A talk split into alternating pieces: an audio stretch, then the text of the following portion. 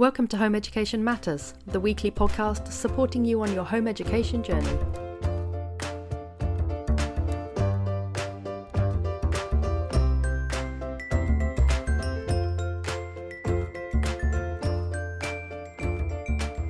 Hello and welcome to Home Education Matters. I'm joined today for our wonderful series of A Day in the Life by Greg, who is going to be guiding us through his kind of typical home ed day and telling us a bit about himself. So, Greg, do, would you like to first off tell us about yourself and where you are on your home ed journey?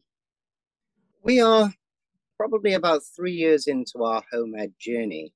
It was something we'd always sort of considered we would have preferred to do, but never sort of had the motivation or the drive. You know, our child went to school until eight and loved it, had lots of friends, really enjoyed being there.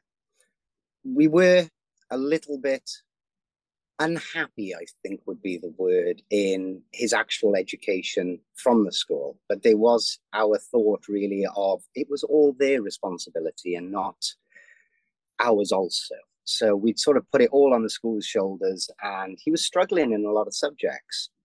No big push to homeschool at that time. However, we came across the sort of COVID scenario, which I'm sure a lot of people have and have lived through. We basically didn't like the way the school were separating the children and making such a big deal of it when you know we were told at the time that children were such a low risk that um, you know, it shouldn't really be a concern for them. Um, didn't like the sort of separate everyone, isolate each class, isolate all the kids from each other as much as possible, line up, and it just became a sort of dogmatic, sort of militarized sort of way of being in the school. Just felt at the age of eight that it's an important time in their lives to understand the world around them and to sort of shovel into a child that everyone's diseased, stay away from them, they're dirty, like the sort of days of leprosy was just very unpleasant for us. So we sort of took him out of school straight away at that point. So and this was just after the first lockdown, I'm guessing. Yeah, yeah. This was um, sort of March, April sort of time when when when everything was starting and locking down the school were a bit sort of bewildered by our sort of movement, really, but offered to give us homework once a week and we could carry on sort of educating on their structure while he was at home. So we did that for a while. Then they went on to online learning, which, mm. you know, seemed to sort of suit, but to be honest, to sort of see the children sitting there for an hour or so doing a lesson and actually not really doing much, I, I, I just couldn't really I couldn't follow it. I, I wasn't a fan of it, and went back into the school again. And then the I don't I don't know who the official social worker sort of person was who was there at the meeting, who was sort of like, well, you need to send your child to school. Um, you know, I stated our case as just I did, and basically they told us to homeschool. Really, and, they just said, "Look, this is the best choice for you." Well, they, they they sort of suggested that we would make great people to homeschool. Have you ever thought about it? Sort of, uh, and I can sort of see it from their point of view. It seemed to be a sort of tick box system of as long as we can tick the box that you're in school or tick the box that you're ill or then fine. But if there's no box for us to tick, we don't know what to do with you. How about being your own problem and get out of the system? Yeah. By by which time, by which time our child had nine months, nearly nearly a year had passed, and his reading had gone from, you know, two lines and a page of picture to with support and and not enjoying it at all to reading probably i'm trying to think what he was on at that time probably the narnias and things mm. in nine months now we found getting him to read was a very simple process. And I don't think the school would have got to the stage he's at now in, in about eight years of their sort of ways of teaching. So, to be honest, when they were sort of suggesting it and we'd seen such improvement, yeah, it was a sort of no brainer, as they would say. And, and we moved forward with homeschooling. And how did your son feel about that? Because you said he was he quite enjoyed school. So was he on board with the whole thing? Yes, and sort of there is the sort of what about my friends question. He did see a few friends afterwards, but we've sort of um, we changed life as well because we weren't prepared to sort of lock ourselves in a house and come out 10 minutes a day as the sort of guidelines were throughout the thick of it. And we just bought a converted bus that we were going to sort of tour Europe in until, uh, well, until the European laws changed as we left. So we decided to just camp it out for a little while um, on some land that, that friends have. And we've basically been living in nature since. So for the last sort of two and a half, coming up to three years now, we've sort of lived naturally outdoors and less indoors. And to be honest, that's that's been a massive improvement in well, all of us. To be fair, everyone I've spoken to about the last years and how difficult it was for them, and we're sort of shaking our heads like it was the best time we've ever had, you know. So we did isolate fully more than anyone else I know, but in our own way, which was a luxury that we had the option of. So we took it. When he had the option of sort of spending more time like this or going back to a school, it wasn't a battle at all. It was a choice he made and was happy to continue doing. And do you feel that you've been able to replicate the social element that he was enjoying at school? Because I know that having spoken to quite a few people, that is sometimes a challenge uh, just to get that same level of socializing. Yes and no. Like, obviously, I can't reproduce you know 20 or 30 children every day for a few hours for him it's it's would it's you not, want to um i do not, not on my own now but um very much i see the social aspect coming from everyone coming from adults coming from friends coming from family coming from neighbors. And he does spend a lot of time with a large variety of people rather than just children his own age. So in some ways, yes, the social aspect has been excellent from that point of view, but also, you know, we were out yesterday and could see all the children going towards the church for their carol singing and the church for their sort of, you know, school plays and things. And thought, oh, you know, that's a that's a little bit of a loss, you know, from from someone who wasn't a great fan of the school system. There are those moments that, yes, I do feel they they do miss out, but also what he's gained from his lifestyle and our lifestyle, I feel is is it it just overbalances and overcompensates very easily for him. If it's any yeah. consolation, my memory of my nativity play when I was at school was one of deep stress and trauma. And I think it's one of those I think it's one of those things that adults tend to love because they get to see their child in like a twinkly angel costume. But I think for children it can often be a really stressful time with the teachers all shouting and you know it's I think we have kind of halcyon view of what it may be like, but I think I suspect those kind of things are quite stressful for the child. Well, personally speaking, I would fully agree with you. Yes, but maybe, maybe through my tainted parent eyes, it does look a little bit nicer when you see it. Like, oh look, they're all off. Isn't that lovely? But uh, yeah, I do remember some unpleasantness with it also. You mentioned that you spend a lot of time outdoors, and I think that brings us nicely to you telling us a little bit about your typical home ed day. Because I know obviously every home educator has a a very different approach and for as many home educators as there are there's different forms of home education. And it's very difficult sometimes to sum up in a in one day what all your days look like. But is there a kind of archetypal structure to your day that you follow?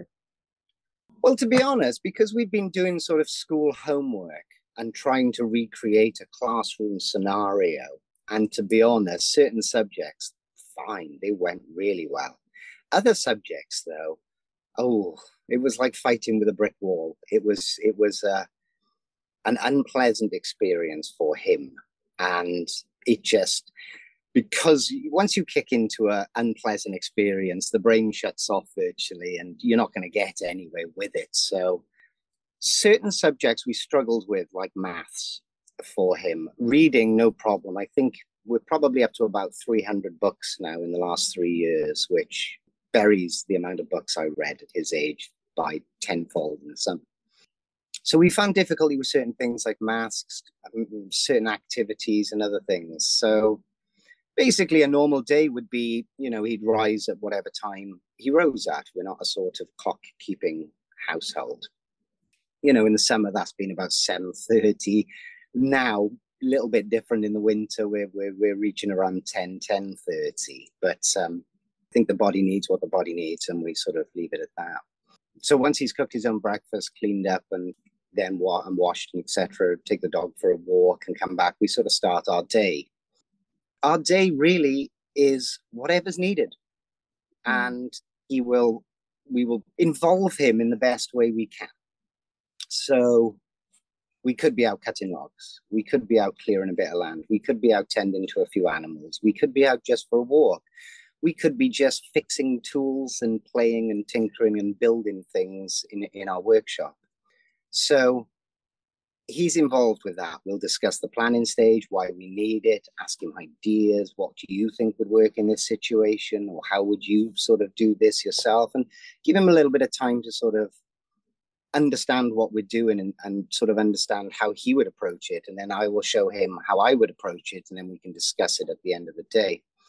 When it comes to sort of, you know, so so involved in a lot of those activities, we get maths with measuring how many things are we going to be able to do how much you know time comes into it and we try and incorporate it into a sort of mental maths questioning as we go along. We recently bought a heater and math well maths wasn't great but he loves he loves volcanoes. The volcanoes really are his gold at the moment so to speak and every day he'll spend time looking up on the volcano, seeing what events are going on around the world, following the earthquakes. He's, his geography is is second to none. We've had arguments over it, and you know I have to concede at the end. And you know he's only eleven. Oh my gosh, but it shows that your child can surpass you at quite a young age in certain knowledges that they wouldn't have. So with the maths, I, I introduced right, write down every day then a few of the volcanoes or the eruption sites and we'll take measurements of earthquakes. So we did that for sort of 10 days. He did the same earthquakes at the end. Then we put it into a chart and then we put it onto graph paper. And I was sort of saying to him, which one do you think's the most violent? Which one do you think's the strongest? Which ones do you think have the biggest, you know, effect? And sort of he could gauge one or two. Yeah, these seem the biggest on the. Yeah, okay. Well, when we put it in the graph, we can sort of see a bit better. And once we were plotted the graph and we did a few different types of graph, he could see exactly the use of a graph. So it wasn't just teaching him a skill of this is math, this is graphs, this is. It was actually sort of putting it into a perspective of this is why we would use them and look mm-hmm. at the mm. benefit you're going to have from putting it on paper and drawing these sorts of lines and then you can just immediately see the difference in you know the the strength of these areas of the earthquakes etc so absolutely love that. We've just done something similar now with a heater. It was running a little cold so we measured temperatures at different settings with a thermometer told him how to sort of why are we doing this? So we came up with an aim. We'd like to get our heater more. Right let's have a method. Well first we're going to measure what we have then we're going to see what we can improve. So showed him how to use a thermometer. We took all the measurements of the different settings, and then we were like, right, that's the settings at the output. Let's have a look at the settings at the where it's coming from. We have some tubing. Can we make this tubing more insulated? And then once we sort of added all those together and we can put them together in graphs, it shows the difference. And was it worth doing what we did? You know, we'd have a result and a conclusion then in our sort of scientific experiment. So the scientific method, right? Well, yes, definitely. It's using that method to logically go through, which is what science is in that sense, to logically go through what you're doing to prove what you wanted to do was correct or not. You know, you can have a result of rubbish, try something else, you know, but at least you have that as a result and you've tried something. We don't use words like failure because there is no such thing. It's just another step to, to success, you know, and sometimes we have to try different things.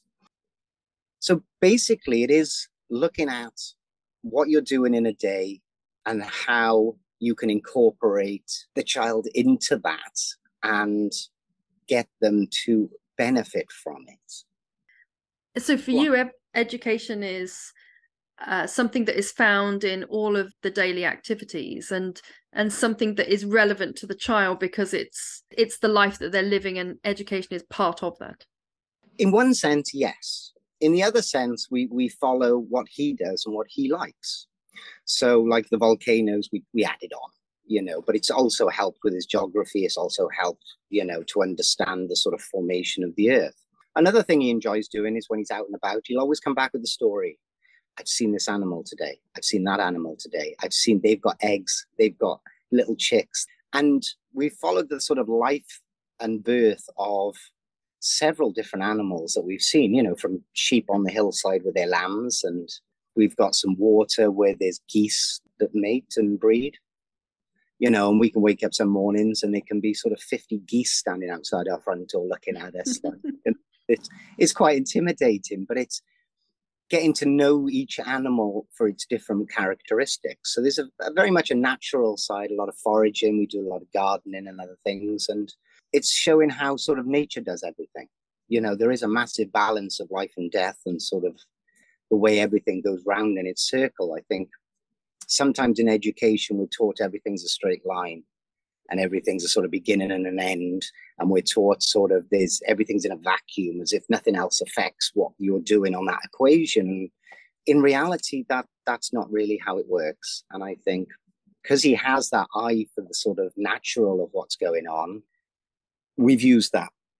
And we have some great characters. We have swallows that come back every year. And we virtually we haven't named them because I don't like doing that to other animals, but he loves them. You know, we actually can't wait for them to come back just to see how many sort of young they have. It's almost like watching a sitcom as they're sort of chasing the birds out the nest and the fat one sitting there going, No, I don't think I'll go today. And then you can see the parents come back and they're giving him what for. And, you know, it's, it's like a comedy show. So there's so much that goes on around us all the time that if we sort of paid attention to or more attention to, it would be quite enlightening for people. And I feel you wouldn't get that in school. You, you, you wouldn't have these opportunities. You wouldn't see as much of the world by any means. You know, he's, he's now coming up to sort of high school age. So for his primary school, I think he's done far more than, than any other child sort of would have the opportunity to do. And what know. about now he's getting into the kind of secondary age? What's going to be your approach when it comes to exams and that kind of thing?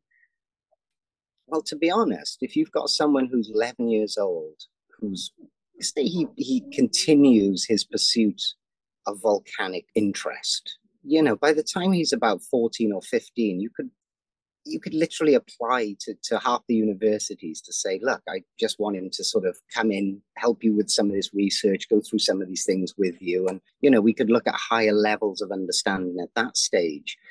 When it comes to sort of exams, I've, I've got no interest in them to some degree. Personally, I, I, I worked managing care homes for a few decades. And the people who would come in there with their GCSEs, they'd struggle to do the basic test for an NVQ3 you know, which is basic maths, basic English. And I'd be sitting there thinking, gosh, you've got these exams, but, you know, practically you're not using them. Talking to a lot of youngsters, it was very much, well, yeah, I just want to pass the exams and have good grades. And I was like, well, don't you want to understand the concept of it? No, I just want to pass the exam and get good grades. And I was sort of like, that's education out the window. There's no point in that. You know, what you I don't know. We could just replace education with Google or something, and or Wikipedia, and say, "Well, there you go. There's there's, there's your education. You know where the website is. Carry on." And I don't know. It's got to be usable. It's got to mm. be usable. If it's not usable, then it's pointless. It's it's a worthless endeavor to be educated without purpose. So everything we we do is just following at the moment what he loves. That'll change, I'm sure. It may not. I will see. But um, by the time he gets to an older age and has more sort of wish on his shoulders of things to learn, then we can sort of approach people in those fields and say, hey, any chance of taking my son as an apprentice? Any chance of, you know, find a more practical way to get into these things. I I don't know. I don't rate exams. No, no offense. That's just that's just from my experience. You know, my parents thought exams and things were very important, paid for private education for myself, but to be honest, I was more interested in learning the concepts of things than I ever was about writing down the detail. You know, I literally went through high school without picking up a pen just because I'd rather interact with the teacher and try and draw out the information to as much detail as I could comprehend rather than just write down notes and regurgitate them for an exam. There's a lot of hoop jumping when it comes to exams, isn't there? That can be quite frustrating as a home educator. I wouldn't know. trust trust me, there is. tell you years to come if it's necessary. But you know, there's there's always open university, there's always apprenticeships, there's always actually people who would love to take on somebody who has an interest in that job. If you're employing five, you know, a person to, to aid in, a, in and you've got one person standing there who's glowing, wanting to do the work, and five people who are educated to the same sort of standard and don't really want it, but are looking for a foot in the door to get up. I, I genuinely believe they take the person who's glowing to do the job. If you just always follow follow your love, follow your gut, follow your heart, then I I can't see that he'd go far wrong, to be honest. And there's some extremely wealthy people in this world with no education formally. There's some extremely inventive people who, you know, never went to university or sat exams. So I I don't know, it works both ways. For some this is right, for some others is, is right, and this is totally wrong. I it's each to their own in truth, you know, but it's it's worked really well. And if we were at a stage and at any point that we thought, gosh, this isn't working anymore, then there is always school as an option. So, not that it's there in the back of our mind, but it, there is always something else that can be done. Absolutely. It's not a sort of one time decision, is it, to home educate? It's something that you can always change around as you want to. So, my mm-hmm. last question to you is if you were to sum up your home education life in three words, what would they be? everyday living. Perfect. That's the quickest answer I've had so far. Well done. Right, okay. you, you win the prize for having the quickest answer for the three three words. Super. Well, thank you so much, Greg. It's been really, well. really enlightening to chat with you today. And it's been it it really reminds me of how everybody has such a different approach and every approach is just as valid as everyone else's. So it's really been lovely chatting to you today. Thank you so much for joining me. You're very welcome. Thank you. Thank you so much for joining us for today's Home Education Matters podcast. See you at the next one. Have a lovely day.